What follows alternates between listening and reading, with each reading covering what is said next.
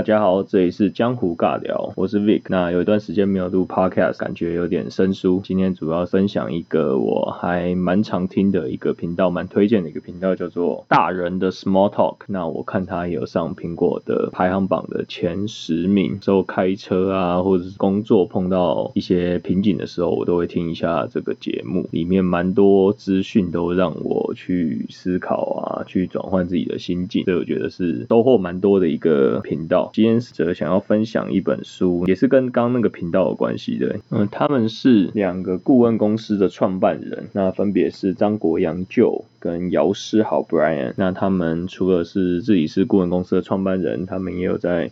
顾问公司常自开自己的内训课程，那有在外部当讲师、主持电台啊、经营 podcast 等等的一些身兼多职的身份。那我就是因为前几年接接触到这个频道，那我就觉得，哎，里面谈的东西是很有逻辑、很有系统。它里面常讲一个口号，叫做“相信思考，勇于改变”，对我帮助蛮大的。那我就去看了一下他的过去出的书籍啦，有看到一本叫做《大人学选择：成熟大人的独立思考书》。那这本书是致富出版社出版的。那我今天简短的跟大家分享一下这本书看完后的一些呃未来作于你在判断上啊、人生啊、人生上啊很多。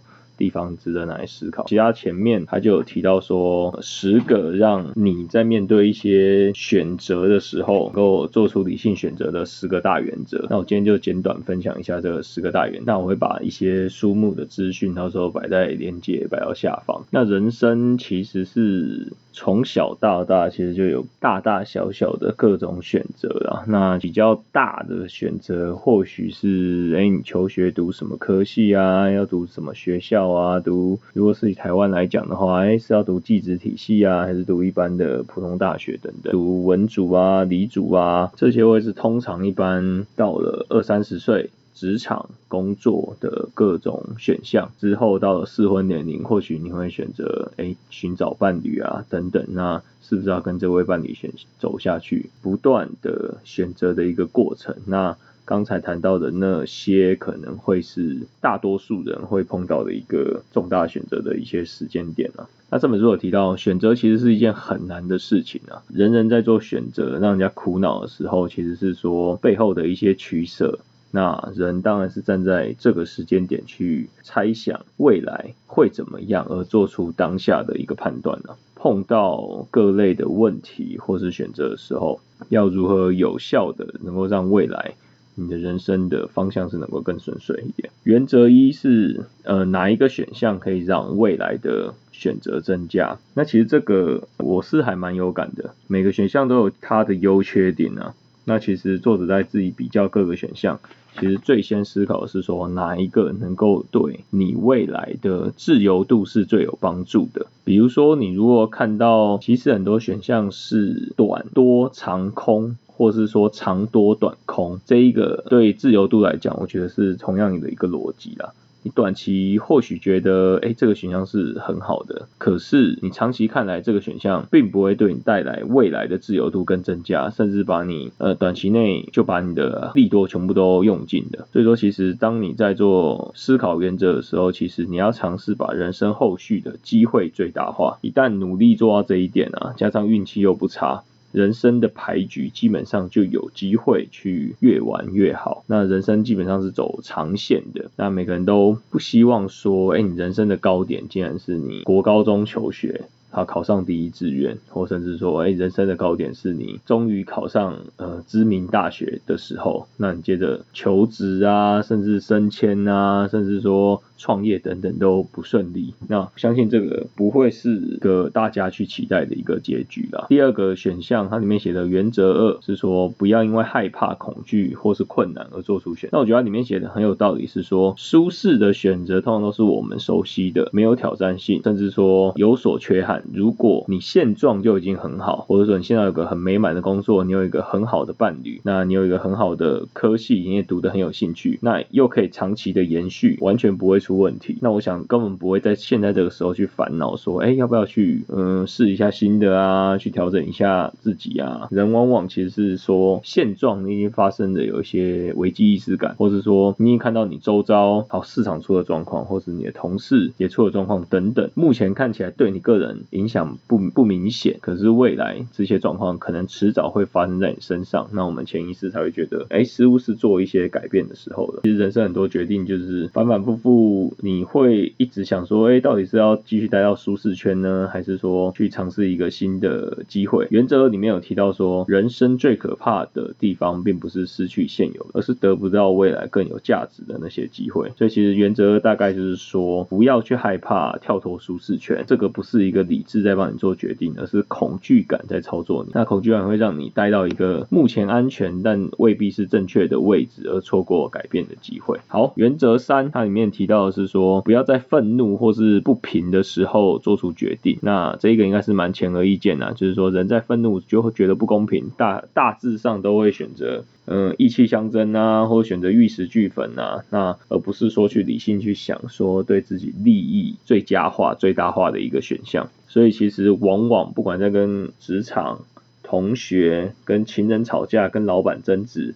跟客户抱怨的时候，或是跟客户在谈判沟通协调的时候，其实你千万不要因为你的情绪已经上来了，去做出一个重大的决定啊，或是说讲一些不明智的一些气话。那一定要训练自己在愤怒、感觉不公平的情况下，暂时先把这个赛局先先维持住，那不做选择，那这样子选择的品质才会变好。那原则是预想最坏的状况会怎样，并预做准备。那这个是我本人大多数最常去思考，在做选择的时候，其实会常去思考一个点，那会觉得最坏的情况会怎么样？那自己会知道说最好的情况会怎么样？那我大概都会用最好的准备跟最坏的打算去做这个选择的判断。笔者因为他们是做。专案管理出身的两位管理顾问，那他们当初在创业管理顾问公司的时候，其实他就有提到说，创业听起来很可怕，可是当他们分析之后，发现他们创业的行业中最惨的就是没有客人，接不到生意。那相对其他产业来讲，他们其实投资的资金风险基本上不用库存，不太需要在早期的时候也不太需要一些厂房办公室，那主要就是两个人的个人的薪水。那其实这样子的。投资来讲，相对来讲风险是低的，因为初步的成本不用像是说你去加盟 Seven Eleven 加盟咖啡店，那一开始就要前期就要嗯缴房租，那缴加盟金等等。那作者有想到说，若创业失败，那了不起就再回去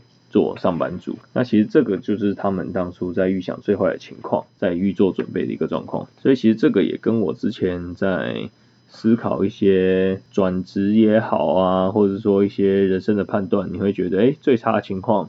了不起就回到哪一个产业，那去去领大概那产业内的平均薪资等等。那我想其实这样去想，哎，那你去做一些决定，或许就没有那么害怕。那原则五是计算成本，尤其是机会成本。当你手边有两个选择，你要让自己去理性思考，那就要逼自己去计算成本与报酬啦，尽量让这个选项去用数字化，不管是薪水啊、房租啊、你交通成本啊，甚至你能够呃能够存得了多少钱啊。其实这里面呃有个盲点，就是说你如果计算成本，成本如果只是钱的话，其实是很好、很单纯、很好计算，只要比大小等等。那更多的时候其实是包含通勤的时间啊、人情的关系呀，甚至说一些你未来嗯升迁的机会等等。某些选择虽然会花比较多钱，可是或许会让你创造未来更好的能见度，未必是。是一个不好的选择，所以其实重大决策还是要考虑整个整体面向的机会成本啊。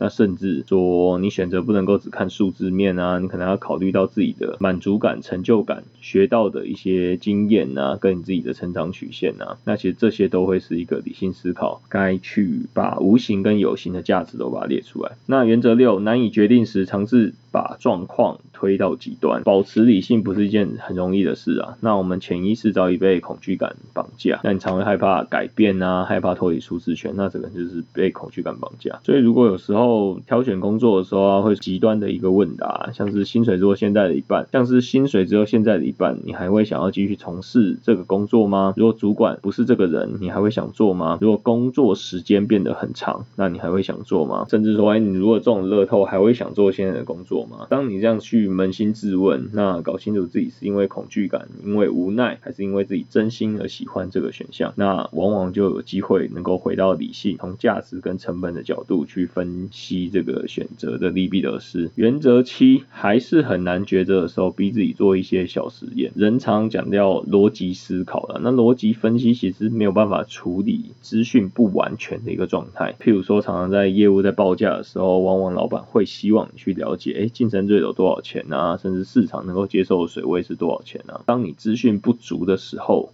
那你对整个现况能够报得好，能够报到客户的心坎里的这个时候就会比较难。通常其实你要去收集蛮多资讯，那如果只是嗯还没有收集到资讯，其实那不叫分析，而是叫做一个赌博式的一个判断。举个例，就是像如果你是一个工程师，想转职到一个比较偏向销售、偏向 sales 的一个职位，但是你没有销售经验，也不知道自己到底擅不擅长与人交往。那会建议你说，在职场上做一些小实验，不如您就可以尝试着来跟着业务去外面拜访客户啊，那可以去争取到间接参加或是直接参加，跟客户面对面。那至少在你下一次你有这方面经验，你下一次不管转职或是说面对新的挑战的时候，你就会觉得，哎，我到底适不适合做呃业务相关的工作，还是我在回归做到工程师的本业？那其实这都是一个很低成本能够去逼自己做出一些小实验。当然，逼自己做一些。小实验其实你还是要坚持住一个定的一个时间呐，因为其实一开始在做一些陌生的事情，其实就会有蛮大的一个学习曲线啊。其实就像我现在在搞这个 podcast，其实也是一样的道理。所以就是嗯，拆出来看，多尝试几次，那在风险低的情况下。那能够让你自己去了解到大概职位啊，这个产业啊是在怎么做。那原则八，无论如何不要盲从与跟风。那对大多数而言呢，普世的价值观其实最轻松就是诶读名校、进大公司、结婚生子、买房、嗯投资等等。那所有的选择啊，还是要回归到个人啊。很多符合以上百分之九十普世价值的这种成功方程式啊，其实应该退后一步想说，这些选择是不是真的跟自己的生涯目标、自身条件去做吻合是吗？那如果只是一个竞争很激烈的红海，那你自己适合去竞争？那跳下去跳进去后，真的能够生存吗？会不会只是跳进去后变成一个食物链底端的一个，其实相对来讲是不快乐的一个分母？那这些事情可能都是要再去思考自己的适合度。呃，原则九，有机会多学习别人的选择逻辑。虽然我建议大家不要跟风，不表示你要封闭，其实你应该多有机会去多跟前辈啊，多。跟认识比较资深的人啊，已经有走过你这条路的一些长辈去跟他们做交流沟通，那了解他们背后的人生价值观，那他们当初是不是也碰到跟你类似一样的问？他们是怎么样去调整自己去选择，甚至说去克服这些困难？那当然世界上没有一个完全一模一样的成功方程式是你可以完全复制的。所以说其实比较重要的其实是了解他当下碰到那些困难，他的想法跟他选择用什么样的方。式去克服，我觉得这个会是一个，对你来讲其实是有办法去学习，或是说去仿照他的精神，或者说他思考的逻辑。那当你多了解那些相对来讲比较顺遂成功人士的背后的思考逻辑，跟他们克服问题的一些精神也好，方法也好，那我相信对你来讲其实会有一些更深层的一些生活心得。原则时选错没关系，要有周转或是停损的勇气。那人生的赛局其实就是跑一场马拉松啊，那没有人能够一次选到最完美的人生，大部分都是在过程中有一些大大小小挫折，不断的调整。当你今天稍微有一些选择或甚至尽如意的时候，其实你人生要有一个舍得的勇气啊，那要有勇气去做调整，去做抓放，不要觉得说当初都已经走这条路了，放弃了很可惜。那如果是真的觉得跟你自己的目标，跟你当初想象选择前期的想象差异太大，而你自己又无法去得到你当初设想的一些目标也好，实质的或是那其实这时候其实你就要思考说，是不是要调整一下方向？那有些选择做错了，虽然我们会无奈，但也只能坦然接受，调整自己。控制可惜的心情啊，迈开步伐，重新尝试不同的方向，就能够找到相对比较正确的目标了。那这大概会是十个选择。那我再重复一次，十个选择里面，原则一，哪一个选项可以让未来的选择增加？原则二，不要因为害怕恐惧或是怕困难而做出选择。原则三，不要在愤怒和不平时做出选择。原则四，想最坏的情况发生时会怎么样，必预做准备。原则五，计算成本，尤其机会成本。原则六，难以决定时，尝试把状况推到极端。原则七，还是很难选择时，逼自己做一些小实验。原则八，无论如何不要盲从与跟风。原则九，有机会多学习别人的选择逻辑。原则十，选错没问题，要有周转或是停损的勇气。那我个人其实最推崇里面依序应该是原则十，选错没有关系，那要定期的去做周转啊、停损啊，定期的去做 PD。B C A 检视自己的一些，呃，如果再重来的话，当初会做什么样的选择？那我现在还能够做什么改变或是调整的方向去做一些弥补吗？那另外一个是原则是判断说，哎，如果做这个选项，最坏的情况会怎么样？那最好的准备会是怎么样？当你心中很坦然面对最坏的情况，最差也不过就是会怎样怎样，那其实你心中就会增加蛮大的勇气去。豁出去跟他赌一把的概念。那另外一个是呃原则一啦，哪一个选项可以让你未来的选择增加？那我觉得呃光原则十、原则四、原则一，其实就让我在这几年人生的一些选项上面，或者说对人生的态度，或者是对一些未知的事情来的更有勇气去做尝试啊，去做一些挑战。那这个会是我今天想要跟大家分享。那大家如果对这书有兴趣，是蛮推荐大家。可以去看，那我会把书目连接放在下面。这本书是作者两人在做独立思考的一个精华。那如何一次看懂，利用全局思考做最好的选择，成功变成成熟的大人？那这是他的书封这边是有提到的。他的频道，嗯，大人的 Small Talk 也蛮推荐大家可以去听听看。好，那就这样子了，我们下回见啦。